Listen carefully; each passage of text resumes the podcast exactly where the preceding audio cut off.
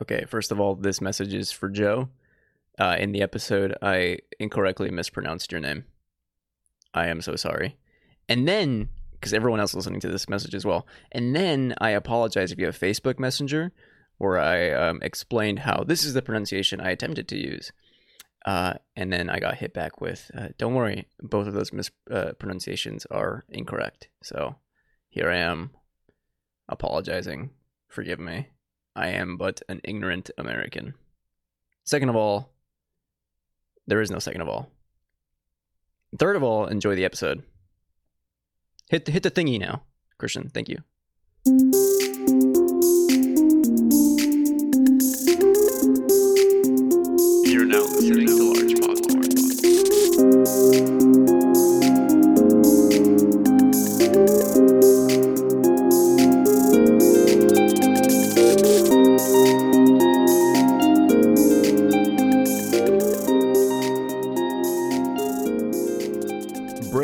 Back Bjork, and welcome to episode 62 of Large Popcorn. This is a space where friends gather around to have elevated and comfortable discussions about all things film in the least pretentious way possible. And Hugo, if you're listening to this episode, or at least we hope. For those of you who don't know me, I'm your host, Cristian Macias, and alongside me today, you last heard her in April of 2021, so it's been a year. Happy anniversary to, to this guest.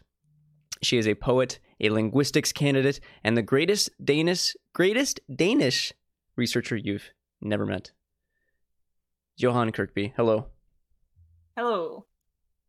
Yeah, I eh, that's me, and I I suppose I should just return every April, or That would be awesome. Every April, the Joe episode. that would be incredible. I would love that.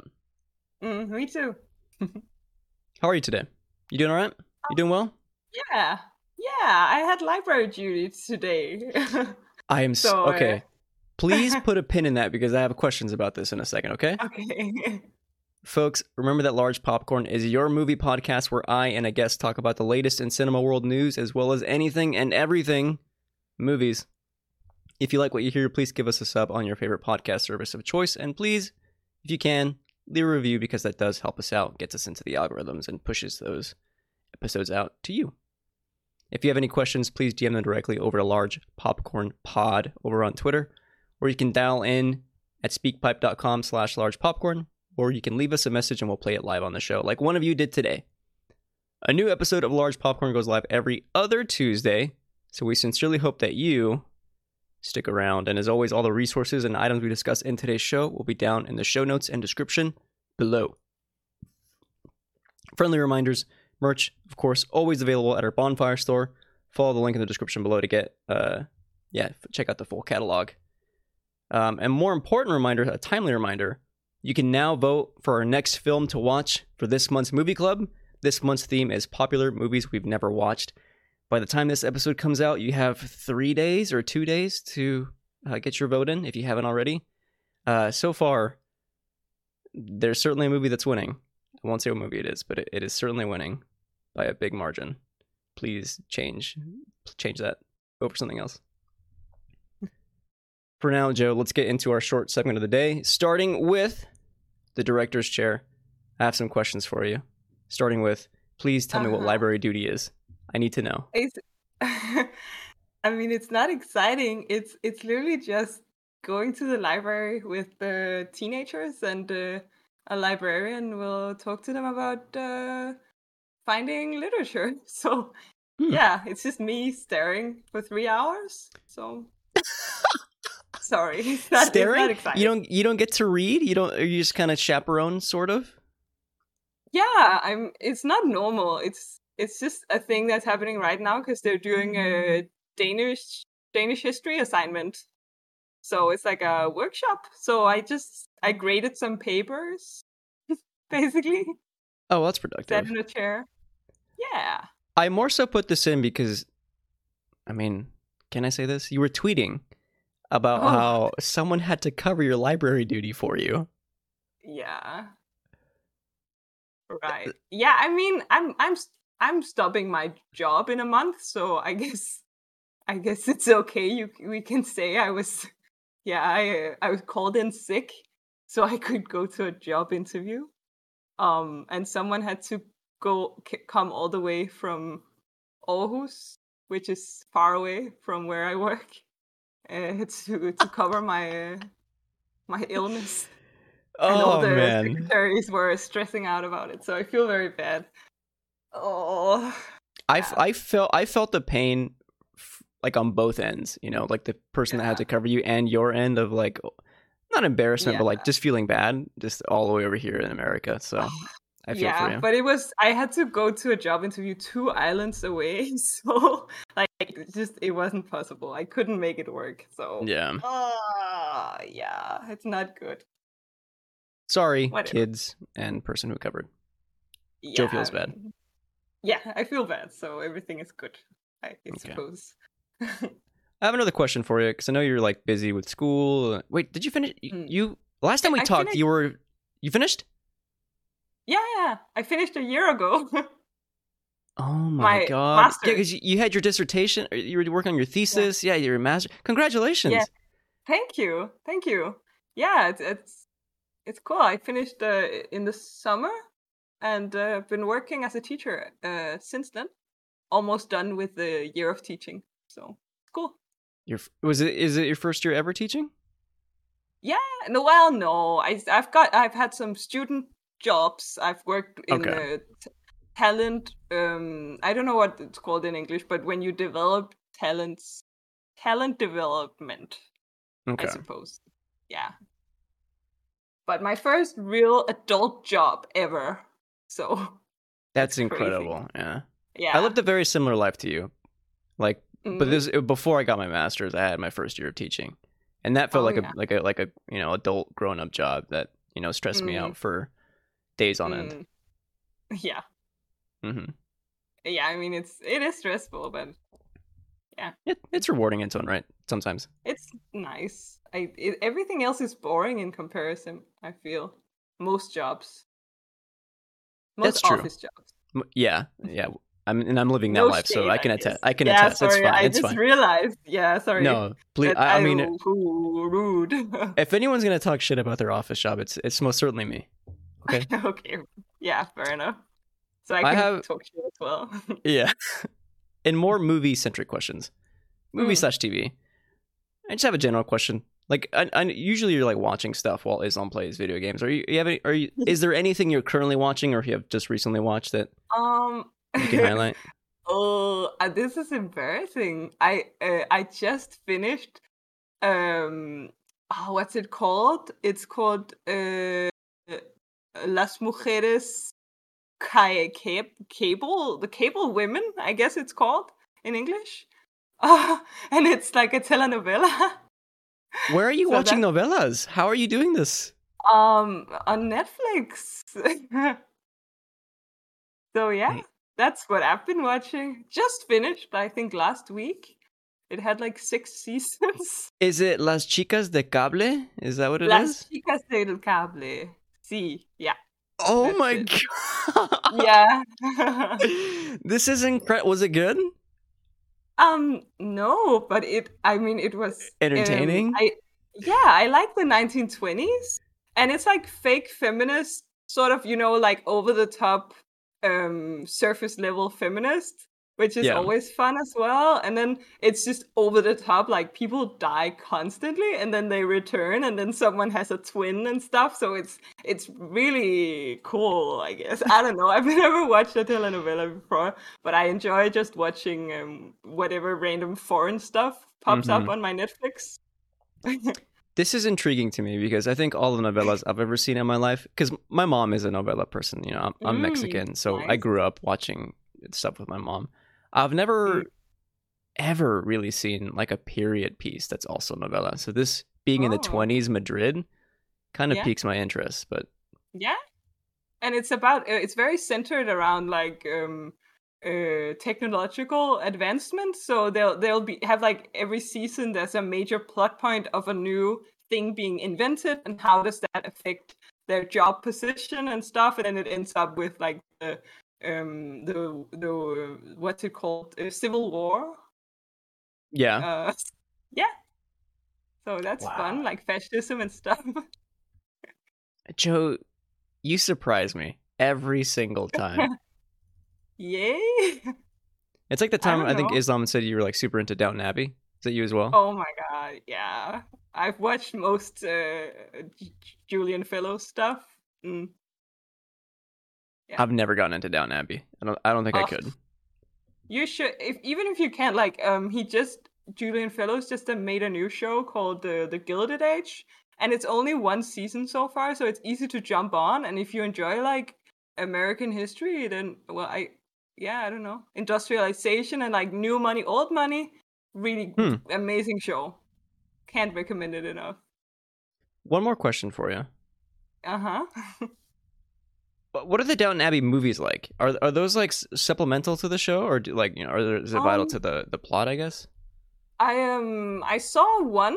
I haven't seen the second one yet. Um, I liked it. It's like you know, it's like the uh, the episodes, but I would never Oh my ever. God. In a you shouldn't watch them if you haven't seen the show because it's it's literally like just a big episode. So Oh. I I googled Downton Abbey just now. Yeah. Um, or because I was looking for the movies. There's a new one out literally right now in the U.S. Yeah, I know. Like right Yeah. now, it's in the. Uh huh. Yeah, I know. I'm waiting for it to um re-release. Uh, in like, I don't want to go to the theaters because like it's just old women and they talk a lot in theaters. So I don't know. I'm waiting. I Oh my God, Yeah. Joe, I have something. Okay, I'm I'm gonna move us into tots because I have I, something I need to say. So Uh-huh. we're that is it for the director's chair. Blah blah blah. Keep moving. I, I'm so excited to talk about this. Uh, now let's see what's on the marquee with today's topic of the show: The Northman. Mhm. Uh, directed by Robert Eggers, written by Sjón. Is that how you pronounce? Maybe you can help me with my pronunciation. Sjón. Uh, uh, how's it spelled? S J O N. Sjón. S Sjón. J O N. Oh, that's Icelandic or what? I believe so. Maybe I It uh, looks maybe like Icelandic. I would say Oshun. They they do a lot of like um high vowels. Shun, shun. I Shun. I don't know. Here, Sorry. Hold on. Icelandic is uh, hard.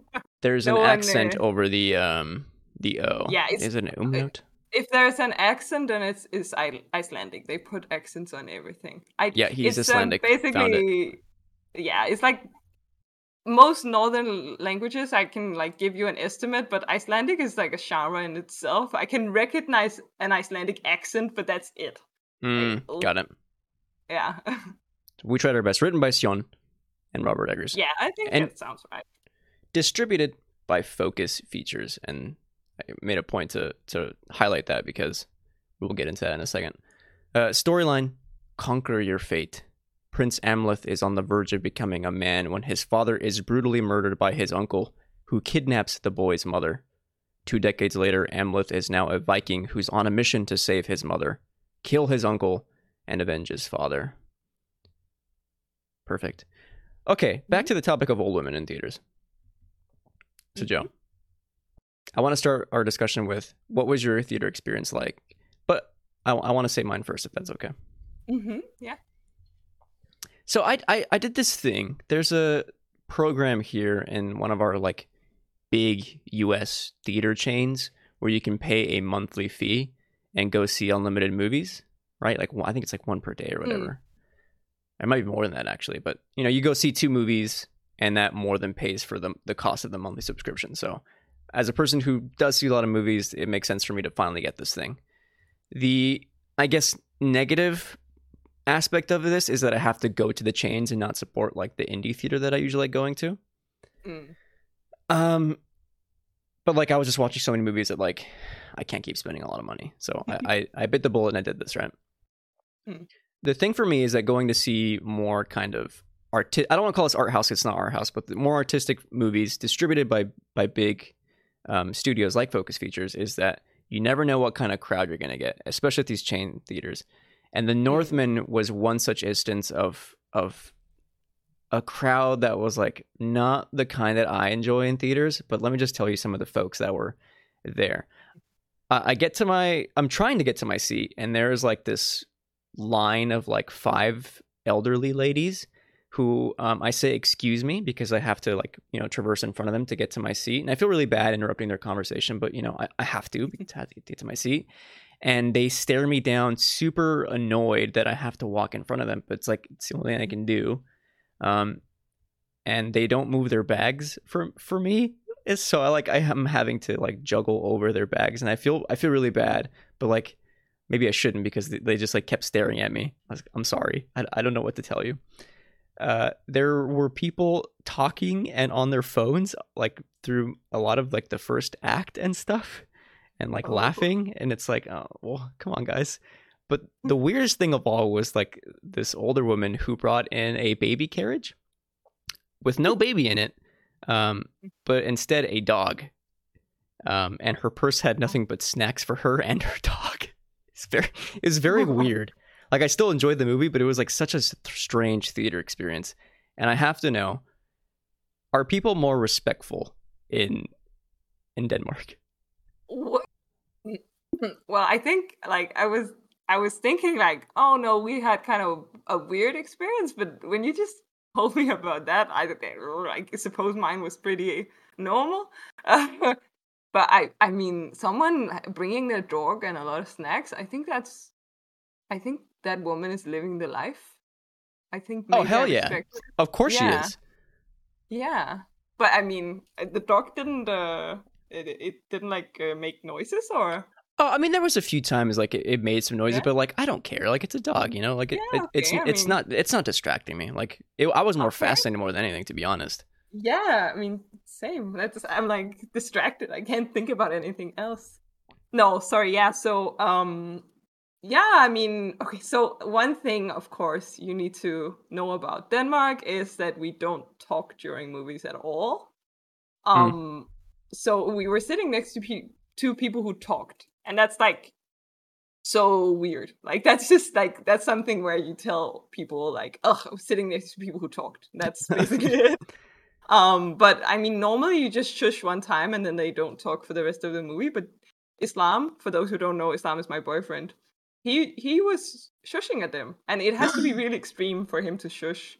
Um, but even after shushing, they they kept going, and he had to like wow. turn to them and say, I can hear you and you're being very loud. Please, will you like stop?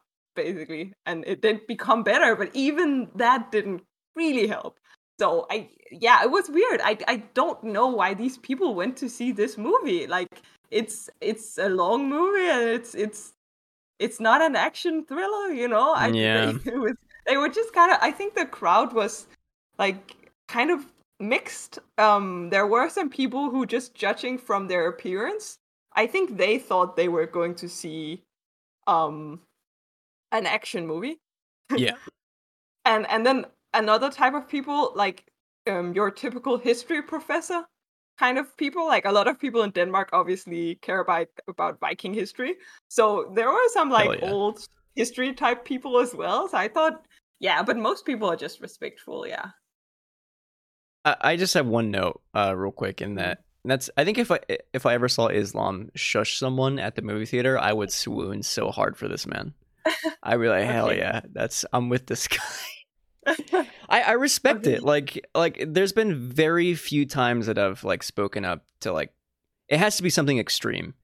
Just because Mm. I'm I'm not like a confrontational kind of person. Like it has to be like I try to give people the benefit of the doubt. Like if it's happening throughout the movie, then I'll I'll speak up, maybe do something. But Mhm. if it's just like the beginning, it's like, all right, let's let them settle in, see if they change. You know? Yeah, I mean, it, you, we always like wait a bit. Like you don't shush immediately. Maybe they're just finishing off a conversation. I don't know. Yeah. But no, we shush. Danish people shush.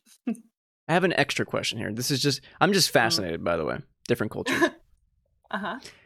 because Islam tells tells me that yeah, there's just no talking during in Yeah. movies like in Denmark, pretty much like ever, right? Um, Yeah. What is the rule? What is the unspoken rule for like during trailers?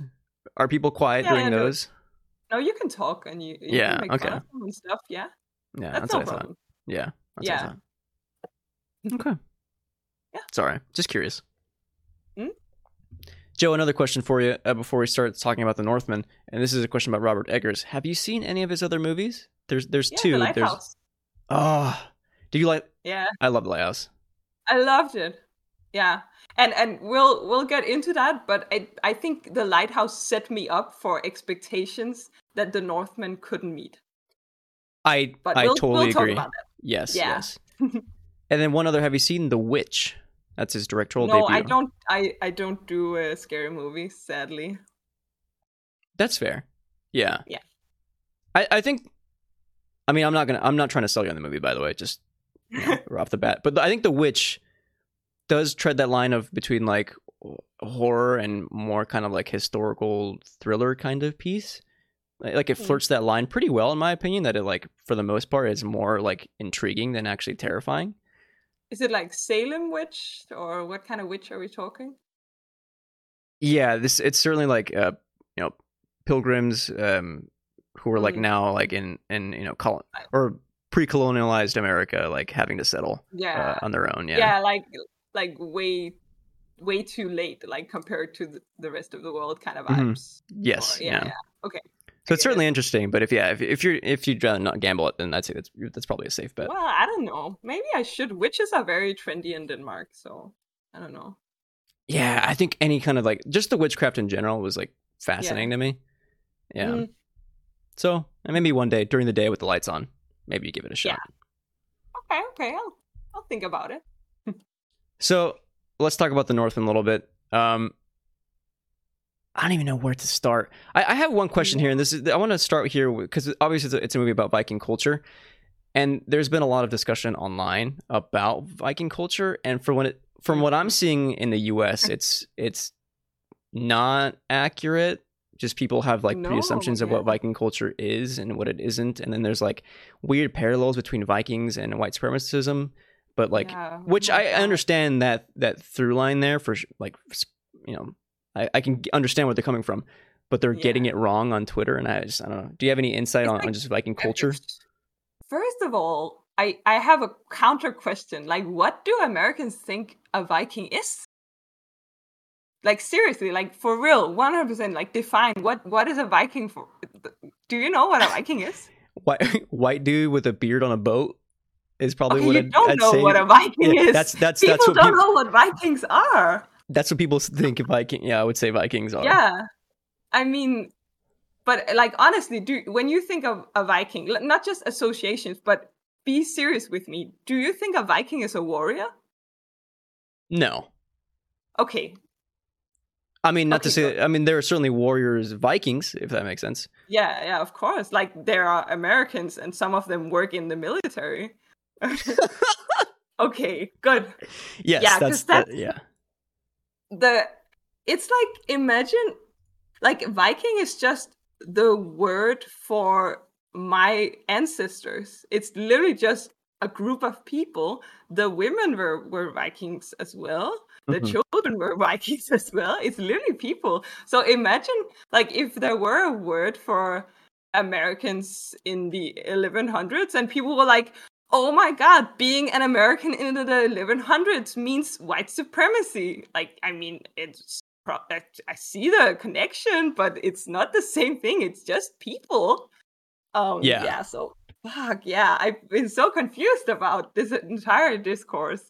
Um ah, i I've- feel like i'm been rambling. I, I've been so confused by it that I decided not to engage in it at all. Like I just I told Islam I'm like this this seems so off base that it's just like just better not to even start reading about this because people are just like just wrong. yeah So yeah it's like just to just to sort of dismantle i think some of the associations um like the way i've met viking culture is is like um so you know how um like for example just as a kid we will read norse mythology because that's part of of like danish history so that's a Mhm. normal thing we have like history of of the vikings. We read uh, icelandic um sagas in in high school. Um it's it's viewed as maybe somewhat boring or somewhat like it's not something insane. It's just the ancestors we had. Um so yeah, i don't know man. It's insane I don't know, man, is the perfect encapsulation I think for how I feel about yeah. Okay, we'll leave it at that. I don't know, man. yeah A, a disappointing. I don't know, man. How about that? Um. So sort of. I'm sorry to uh, take over and have questions. Please. But, um. Another thing I saw was like people saying stuff like you need to have a, a PhD in Norse mythology Oh to understand the movie and stuff. Do like I, that's another thing where I've grown up uh, reading these stories. I've grown up just you know it's common knowledge in Denmark. a lot of this stuff. Um. So like, how do you like? Do you feel it was hard and and too foreign or No, not at all. Because like I under I understand that it's a different culture, right? And I may not understand. I may not understand like the, the the terms, right? Like like for example, like you know, I had to Google uh, the game that they play because I didn't know what kind of game that was, and I I, I learned What that you know. play? Let's All let's find out. It was Oh. like that that polo kind of rugby. uh, Uh, here, it's called. It's an ancient Viking game called N- Natalikur. Nat, how do you spell that? Sorry. I have it here. Um, K N A T T L E I K R. And I can type as well, so I can paste it and I see you're typing. IKR. Nat Natle Iker. Okay, Natle Iker. Probably. So there's there's stuff like like that, right? Um, some but of I, them. we don't play like old old games either. We play sure. hide and seek just like everyone else. But like to, to speak on that, like um, you need a PhD. Like uh, apart from stuff like that, or like you know, what is the term for the the you know the the seeress who's um that Bjork plays, right? Like this is just a very simple uh tale about like revenge, right, and about masculinity, Yeah. and, and like that is like such a fundamental, like simple arc arc to follow. I don't need any kind of PhD to understand uh, emotion and uh, and character like uh, dynamics like that. It's see it. I don't I don't understand this, Joe. no, and and it's like um I because I read that tweet before watching the movie, so I watched the movie with those glasses on. And and I noticed that whenever there was something foreign, it would it would sort of be contextualized in a way where you would like they would im- they would um deliberately explain it through context clues. So Mhm. honestly, if you don't understand uh, the culture through just watching the movie, I feel you're kind of dumb. Okay, I, this this is a perfect chance for me to say say something as well. and I prom I, I promise U.S. viewers, I'm not trying to be condescending. Okay, Ooh. we have such. No, please feel free to. Hugo does it all the time. there is such a weird kind of phenomenon I've noticed in the US where whenever something is foreign to us, we reject it and um, make fun of it and laugh at it. And the Northman, my theater experience for the Northman was no different. And I'm not trying to generalize, I guess, either, just based off my anecdote of, you know, my experience. But there were so many moments where because they were doing something different that is different to our culture. Granted, it's like 900 AD when this is going on. Like like any culture, is- even our own, is going to be different, right? Um, Mm. People were laughing at it at like kind of more serious moments. That Oh, I mean, I understand because it is different. Like, sure, if you're finding like humor in it, but like some of the stuff is like, should we be laughing at this? Like, I don't know if you're getting the right read on what's going on, but yeah. Okay, hmm, awkward. yeah, that's all I have to say. Yeah. Okay. Um, I want to move into uh, like the way I, I, I try to follow, I guess, form these podcasts is I, I've been moving more towards character discussion and I have like the Mhm. major characters here and what I thought about them. And that kind of Mm. informs where we are in the movie. Like we just jump around if that's okay. hmm So obviously the big character uh, we are going to talk about is Amleth, played by Alexander Skarsgård. And I'm just going to read my first note and that'll just kind of Skarsgård. Uh, okay. How do you pronounce this? Um, so I'm not Swedish, but I would say uh, Alexander Skarsgård, maybe Skar- Skarsgård. Okay. Skarsgård. I don't know. They pronounce the D's and we don't, so I have a hard time. Mm. Yeah. This reminds me of when people say Mads Mikkelsen. yeah. Mats Mads Mikkelsen. Mikkelsen. S. Mikkelsen. Mikkelsen. It's a G. Yeah, I think it's a more of a G sound. Mikkelsen. Yeah. Anyway, for me, for me, Amleth, I think is the root of my my my one problem with the movie, which is Amleth isn't dynamic enough. Um, I think there's a moment towards the end where he like starts to become a more dynamic character, and like those themes of of revenge and masculinity are questioned, and then he rejects he rejects them. Um, and it, he kind of ends up being more one dimensional, which I think is the kind of the point of most of the movie. Like he is going to be this angry, vengeful person, and that rocks. By the way, um, like just considering masculinity in that way was was very cool. But there is a moment where I wish we spent more time trying to think about the alternative and what that life could have been with Olga, more than just here's one minute on the boat. If that makes sense. Yeah, I mean it makes sense. I I I um I I get what where you're coming from, but I I disagree. Um and I Mm. think the reason why I disagree is and this is where my my literature uh, degree is is uh, uh peeking through.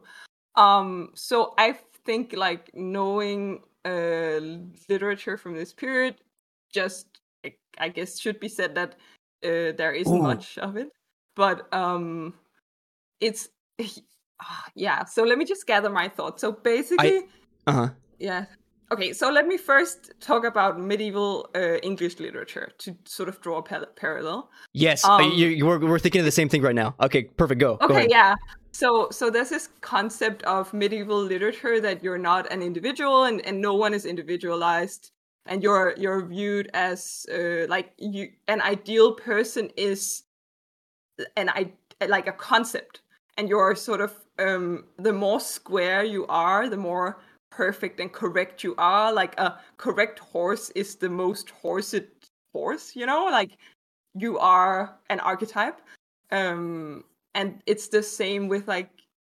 literature like danish literature what little we have from this period that that you are not an individual and and you're never individualized and it that's just doesn't exist and you you don't view yourself as an individual um like we are, we are our destiny. Like that was like it's such an important aspect of the culture of the time that Mm, we are not people we are our destiny and our groups and our family. Um so i think basically what the movie does really well is show the the culture and i think it it feels very much like an icelandic saga um the movie like it feels just like an icelandic saga without being boring because icelandic sagas are quite boring i'm sorry. Um but then it just it's sort of as you mentioned it olga sort of introduces the idea of being an indi- individual with uh, independent wants and needs and desires. And and that's sort of a, a little thing they only like it it slightly happens you know? It's just like olga represents that but then it, he he's like pulled away because he cannot get away from his destiny. And i think that's perfect. I think anything else would have been horribly american.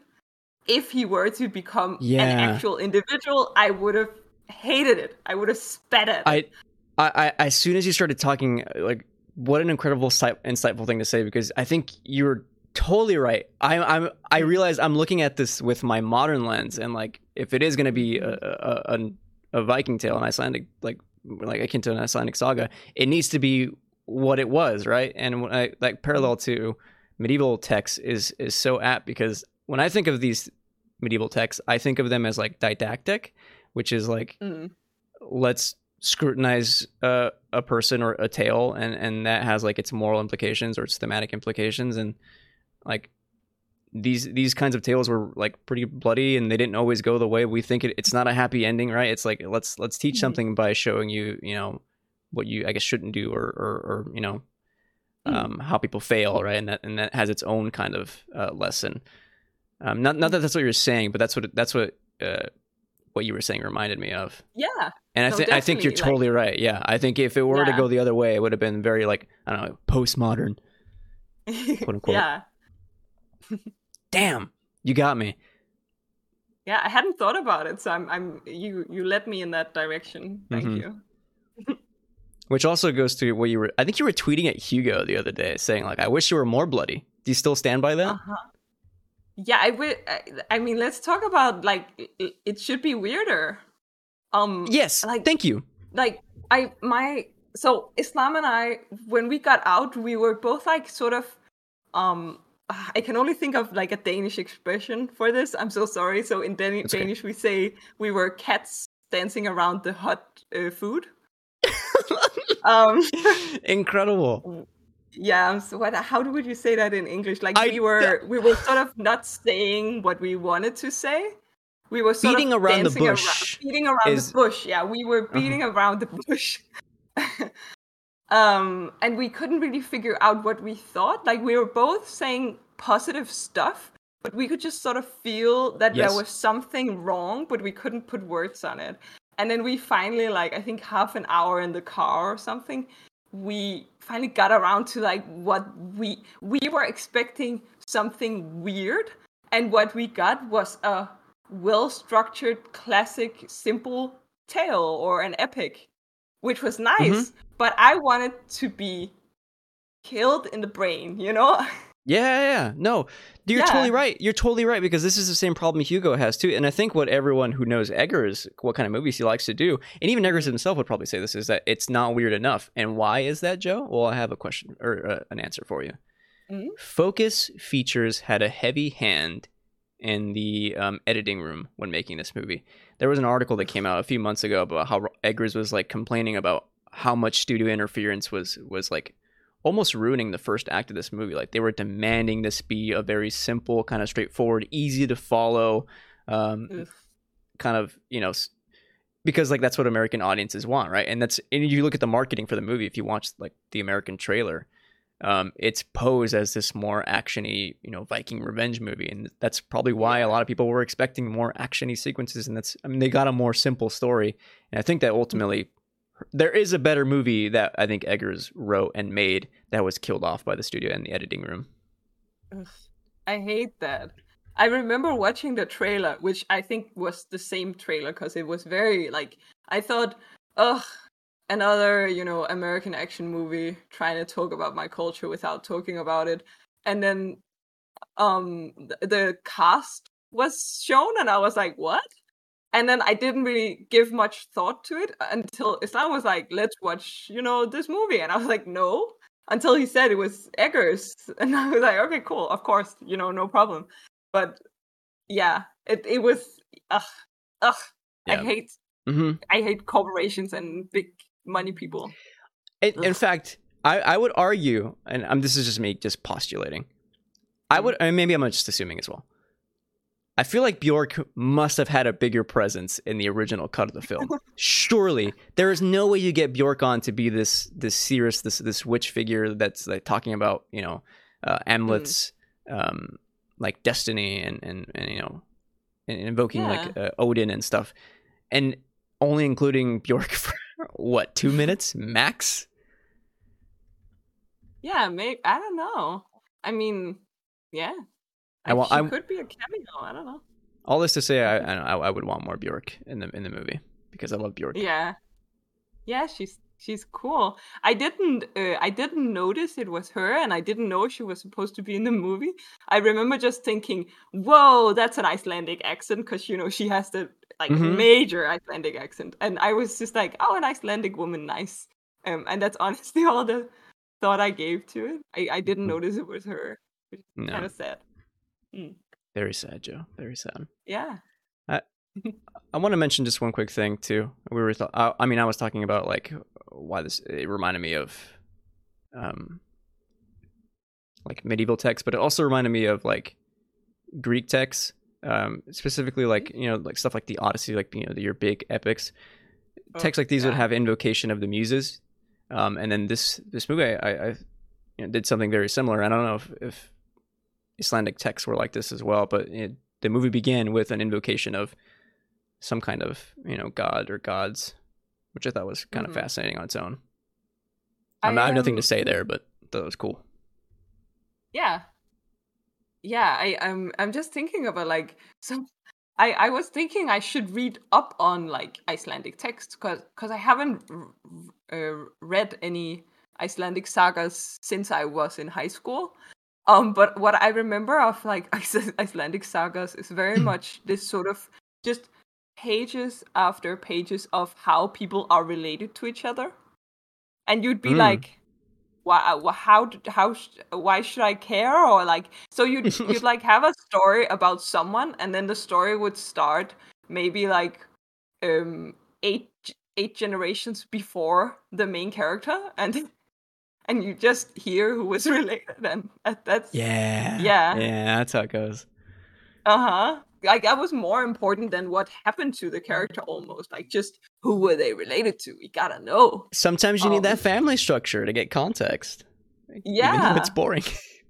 But that's you know that's what we talked about. Like the, the context is the like the family structure is the exciting part. Like who whoa. So it's it's Mhm. not what happens That's to the true. individual necessarily. Yeah. yeah. Uh, speaking of family, of course, Mm. Anya Taylor Joy plays Olga, um, Mm. which uh, uh, she ends up being, I, th- I think, the destined mother of, of twins to to Amleth, one of them who Mm. will become uh, the Maiden King. I, I googled this as well, um, and I want your your thoughts on on on Olga. To me, I I thought. I thought she was almost positive, and this is again my postmodern lens, so grain of Mm. salt. She's almost positive as, this str- strong female lead with like you know she set up like oh I'm, I can break their mind. If you break if the, if if Amleth is the physical then Olga is kind of the more spiritual tormentor. Uh, that that's the way she's posited I think in the movie. But I think ultimately she's Sorry, relegated to more of a support role. Spiritual tormentor of whom or what?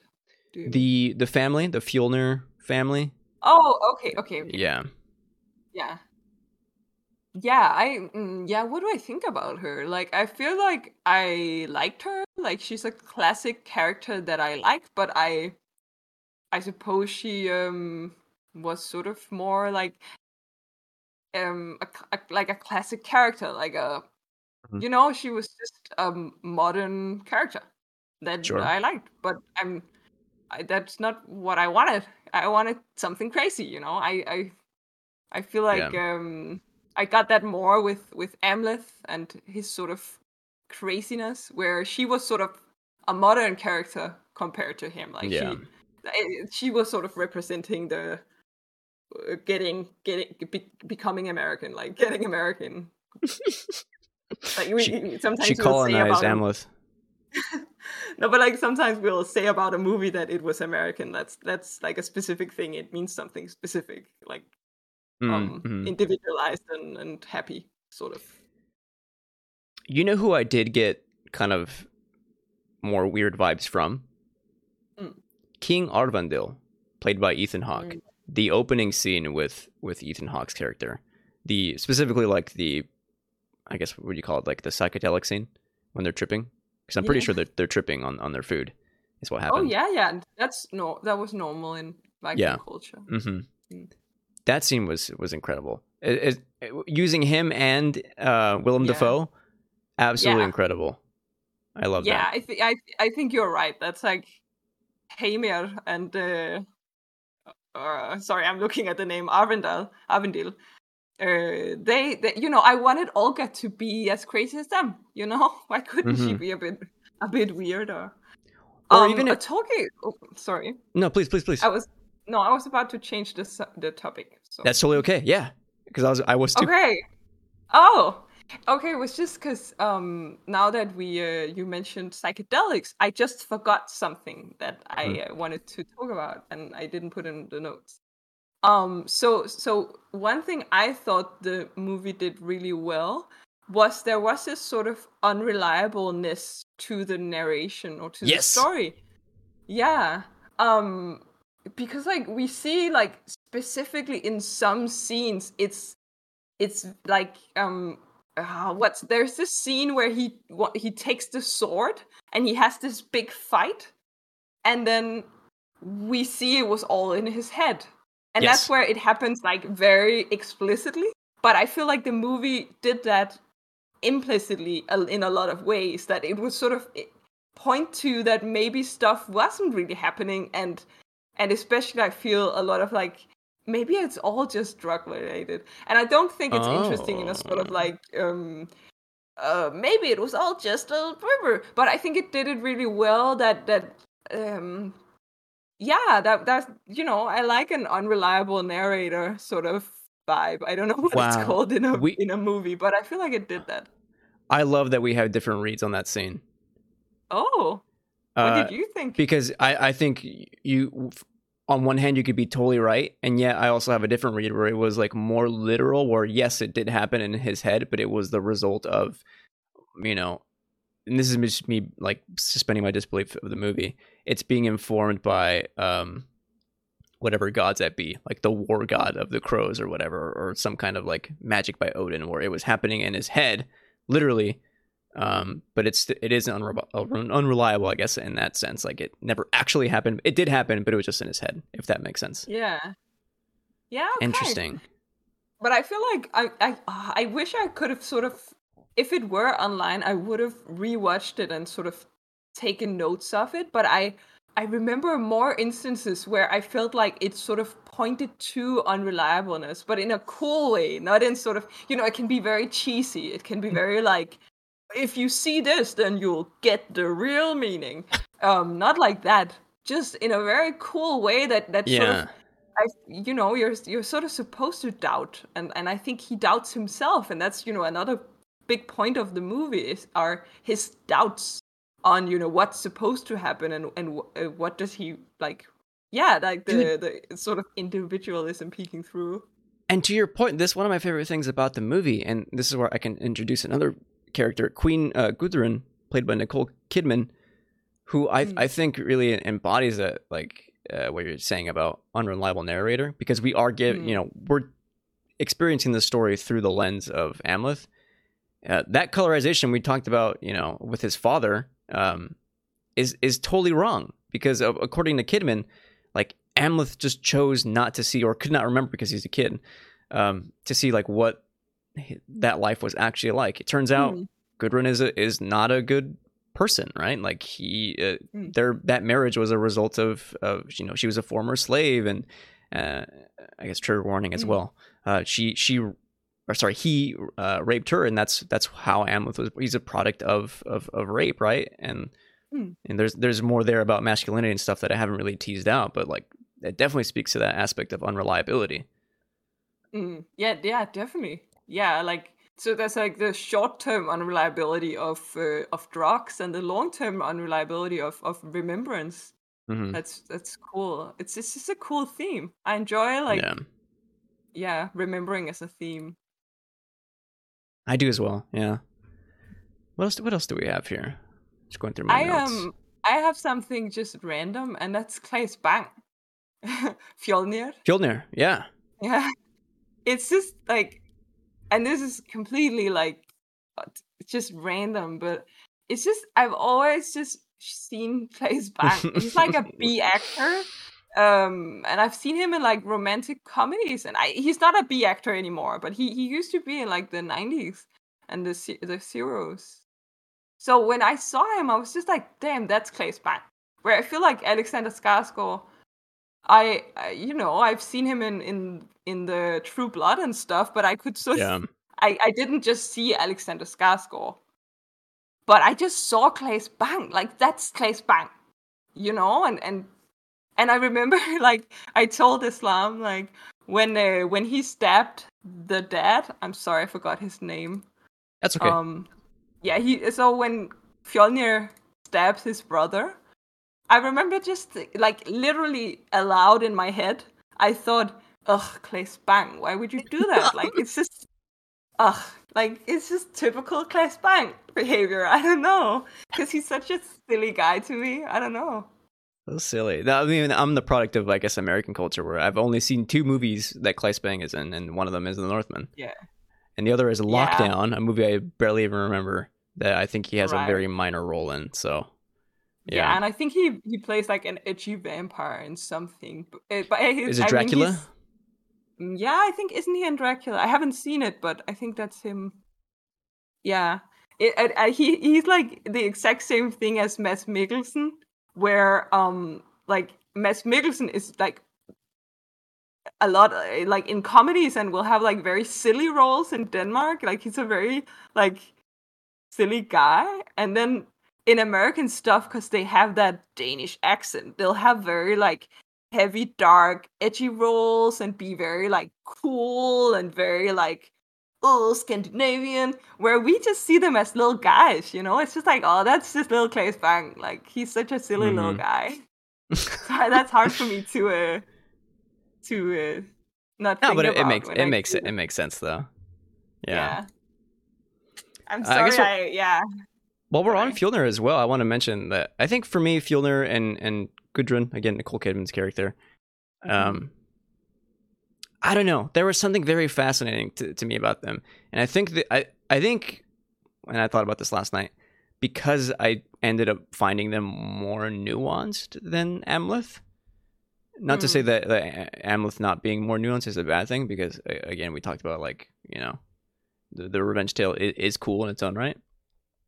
But for me, like their surreptitious secret relationship, I thought was super fascinating, and how like the insidiousness of what they do is is kind of justified given um Aurvandill's like um I don't know we want to call it like problematic past. That stuff I Mhm. thought was very interesting and, and was a very cool reveal for me when they're in you know that that climactic scene in in in the room where you know she Mhm. reveals all this and then almost for a second like tries to I don't know does she actually try to um what is what is the word here seduce him or is it like just you know Yeah, I um I don't I think she's actually doing as- it but I you know because we're in this sort of epic genre, I I thought it was uh, like making fun of like Oedipus, Oedip- Oedipus. Yeah, yeah, How do yeah. you say that? Uh we say Oedipus here and, and that's how I've heard it in classes Okay, we say Oedipus.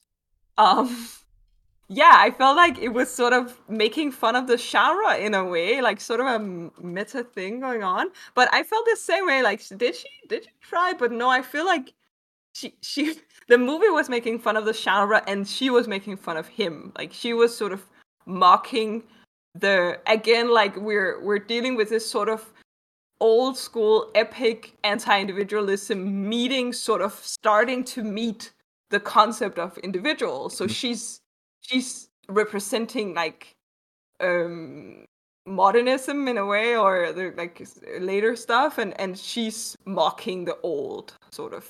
And we're sort of as viewers i feel stuck between um you know like does the end uh uh justify the means sort of like we, we're Mm. stuck between both sides kind of um being Yeah. shitty yeah I guess I don't have any more sustained thoughts beyond that but yeah that's uh, yeah. I'm I'm just, I'm just sorry I'm just I'm thinking like despite all my problems with the movie like it's still leaving me with with thought and I think it's because it's kind of a more character driven movie more than anything else as well you know Mm. Yeah um I have some I- more general thoughts oh sorry please no i no i was just no what do you have I, I just want to have some quick general thoughts just on that movie ma- movie making aspect. Um, I thought the cinematography, the way the camera is like used in the environments, I thought was really cool. And uh, again, in like the action sequences, the way that's moving through it and not being cut between like huge action sequences was like really cool. I had to Google this, but um, Amleth uh, is taken kind of uh, almost prisoner. He joins like this this band of of Vikings, right? And he becomes a berserker, is what they're called. yeah Um. which is just like eating shrooms and going crazy right Yeah. And and and Yeah. we see that right, and I thought that was very cool, especially when like it, it's the next day after you know, um, before like I guess they're they're pre ritual before they fight, right? Like the night before, and you know, and the next day he, they raid this village, um, and the way that shot, I thought was super freaking cool. Hmm. I, I don't have any more sustained thoughts there. I just thought it was awesome, like movie making. Yeah. I know very little about like you know, it's like the technical aspects, but I can you tell like I, I don't notice stuff like that. Um Mm. So what is it is uh, how's it filmed? Like tell me more, honestly. I mean, I don't I don't know like the specific techniques they were using, but like the No, lack of just thi- I I don't remember. thi- like for me it was it was thinking about movement um, like the camera follows the subject. So when the that scene starts, right, they throw uh, someone throws a spear at Amleth, and he catches it and throws it back, and then they all Hmm. start running. And instead of cutting to like them being on top or cutting to like like the camera follows Alexander as he's running, and then when they get to the like wall that the village has on it on the outside, instead of cutting, they they maintain that shot as Alexander is climbing, and then he gets to the top, and then he jumps down, and the camera is still following that subject, and that kind of Mhm. action where it's these long takes where it's following it Yeah. adds a level of immersion that like when you look at other blockbusters like the Mar- sorry the Marvel movies where like the action is like cutting every two seconds Ugh, when it's just yeah. someone punching someone like that takes you out because there's a lot of cuts. So Yeah. that aspect I It's thought was really of- cool in Northman is it is it sort of theater esque like it's sort of two two dimensional that like people will will run through the shots as they're moving? Mm. maybe i don't it, right? That's how i remember it. I remember like alexander skarsgård walking and then like you know someone will have a woman on their shoulder walking the opposite direction while the camera moves and sort of like you Yeah. know you'll do in like a theater when you're creating uh, this um uh, dynamic um people will like what run uh you know through the stage Mhm. that's sort of vibe right I like that parallel I've never thought about that but that makes sense i don't know but but you're right because that does that stuff does happen in the theater so that's cool Yeah. I always it's just cuz like it's something I see a lot of in like Wes Anderson movies and his movies are just theater plays, I feel. So I think Yeah, that's for why sure. I'm thinking about theater when I see Yeah. stuff like that. I mean, plus like a lot of the, the one Wes Anderson movies, like he, he does they they build sets, you know, like that's what they do, and then the Yeah. camera moves through them. So yeah, you're onto something that. there. Yeah. And I like when I like when stuff becomes more two-dimensional.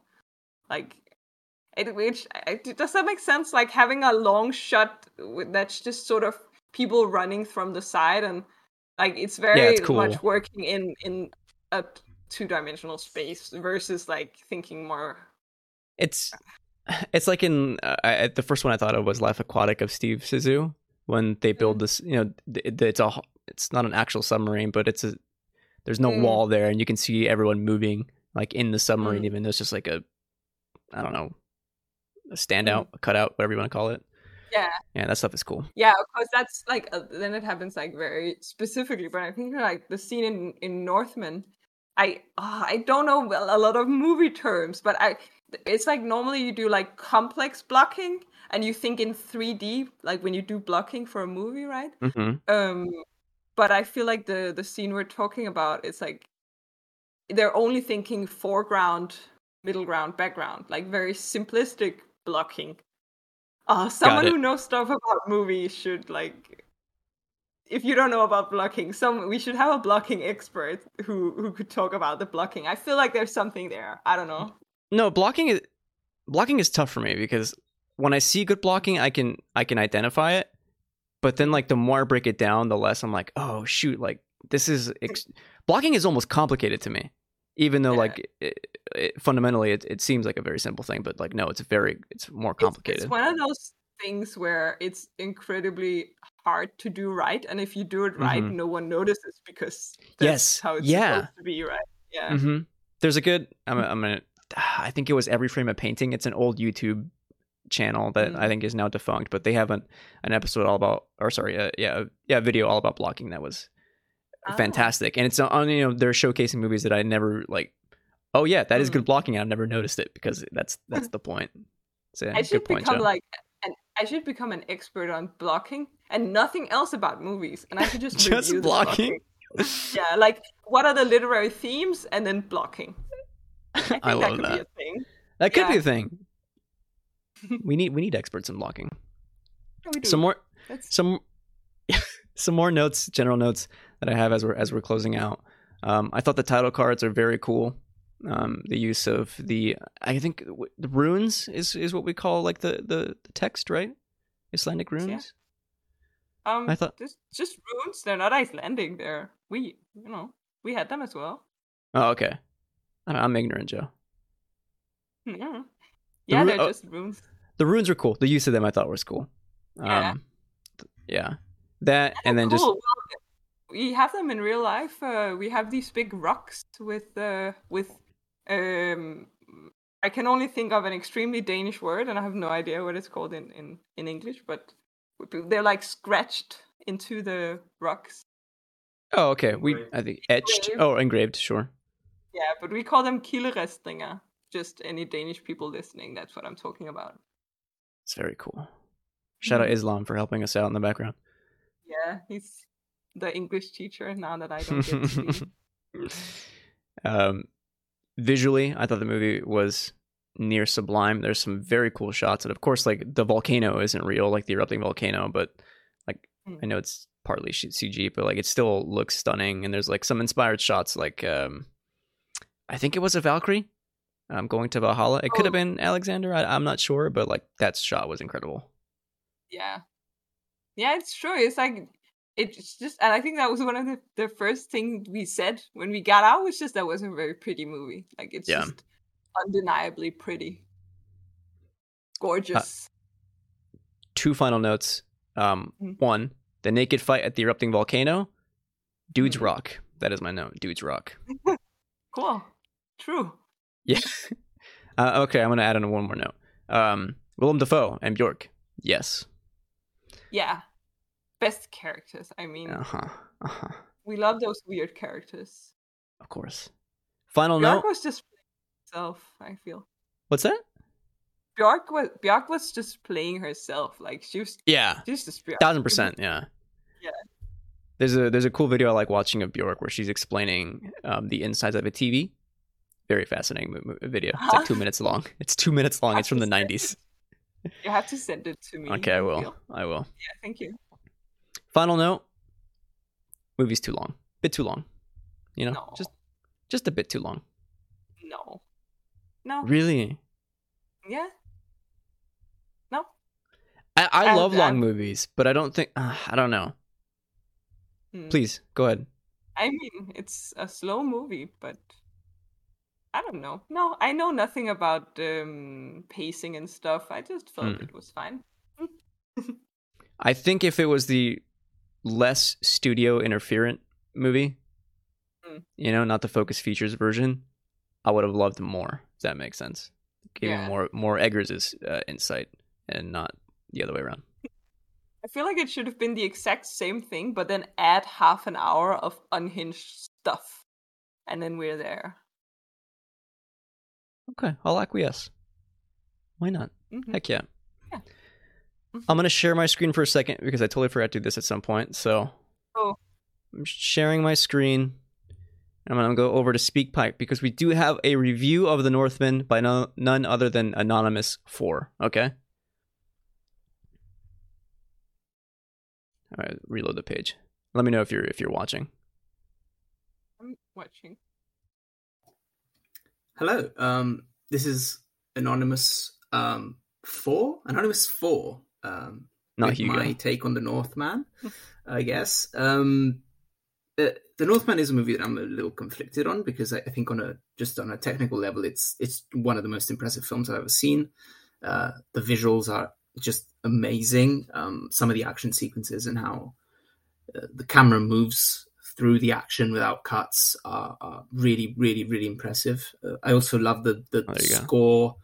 And and the sound itself, like the acting, like it, it, the sound mixing itself is something that, that Mm. was really impressive to me because it just hmm some of the noises that you hear in this movie just stick with you, and some of the imagery and the sequences as well. Um, at the same time, I I felt like it was a very intense film that I think could have done with a good like forty minutes shaved off its length. Um, because I 40 think minutes? sustaining that level of intensity from Mm. two, two hours and 20 minutes or 25 minutes or what it is is just too much.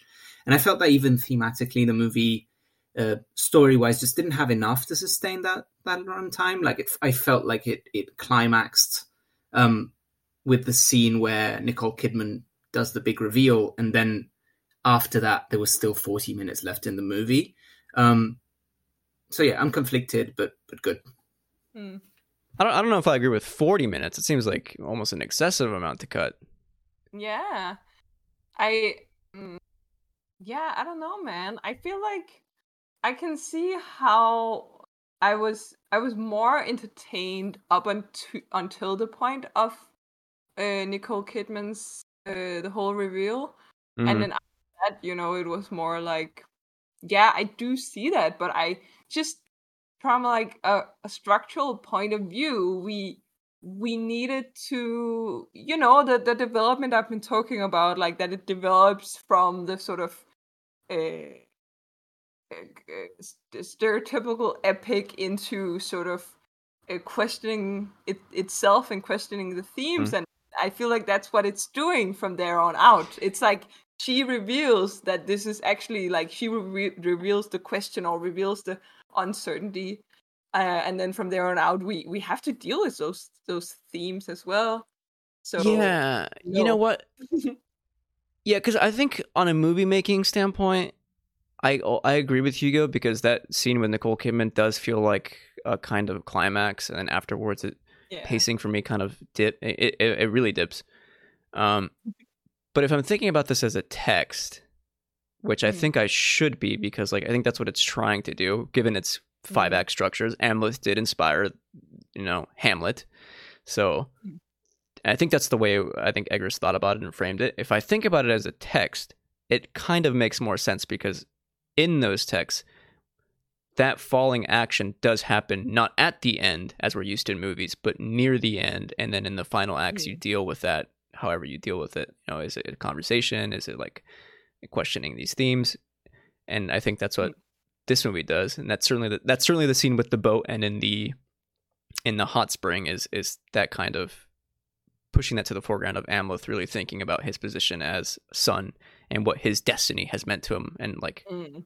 how he has to confront that. On a textual level, I think I I would disagree with Hugo. Mm. I, I feel like my lack of knowledge on movies really helps me sometimes to watch movies. You know? I It's no, like, I mean know you've how it's supposed to be. you've helped me think of or kind of reframe my thoughts on it, so I I would agree with you. You, you Okay. g- I, I feel like the whole three three act structure. I feel it's shitty. We should get away from that. The third act is always boring because it's it's just all blah, like everything. That is a It's- mm. I feel the same way with, uh, about Marvel movies. It's that the th- third act is always uh, the most boring for me. so boring. Yeah, it's like I enjoyed the movie and then we got to the third act and now I'm just here. I agree. Joe, anything anything else we'd like to Well, say? Well, I wanted to. um So I never read Hamlet, but like, so what's like, what's that? You I know, mean, I, like, what is the connection between Hamlet and Hamlet? I Yeah, haven't read. I re- haven't read ha- Hamlet since since high since high school, so I, I might be talking Mm. out of my, my butt here a little bit, but like, it's it's the premise that inspired Hamlet. Of you know, uncle betrays father, prince then has to take his revenge and Okay. um, now become the new king. That I think is like the the gist. yeah, okay. Yeah, that that sounds right. Okay, yeah, I just had to. uh Mhm. Yeah, and he's Hamlet is Danish, and yeah, sure. When is Hamlet supposed to be? Is it like medieval or the Prince of Jutland? It must be after the the monarchy started, right? Let's find out. Uh, written. Oh, wait, that's not that's not gonna help us. Uh, help help us out. When did let's Google this? Yeah. When did Hamlet we have to take know place? this. It's not a Viking story. It can't be. It must have been like right after the. It's only given me when it was written. I'm sure maybe the text you'd have to like really tease out. Mm. Islam wants to say something. I'm I'm sorry. It, okay, it's set in the late Middle Ages, 14th and Oh, 15th wait. century. Late late Middle Ages. Oh, that's surprising. That was what Mhm. I was gonna hear to tell you that it, Yeah. it would probably take place around there. Sorry. Yeah. Sorry. I'll go Thank you. Oh, this is so. Thanks for fact checking. Islam. okay, late Middle Ages. Okay, good to know. Thank you. Okay. So there you have it. Yeah. Um, Joe? Yeah, I suppose that was yeah. Thank you so much for coming on today's show. Really appreciate you. Welcome. Thank you for having me. Anytime. Maybe next April. Yeah. Folks, we hope you enjoyed today's episode. Remember to give us a sub to stay up to date with all our cinema thoughts here on Large Popcorn. Next episode, I think by the time this comes out, might be our movie club episode. but there's a chance, there's always a chance we may do a surprise. So keep an eye out on our Twitter. Until next time, we hope you enjoyed the show. Thank you, Rian Johnson. Long live Chloe Zhao. In Denis, we trust.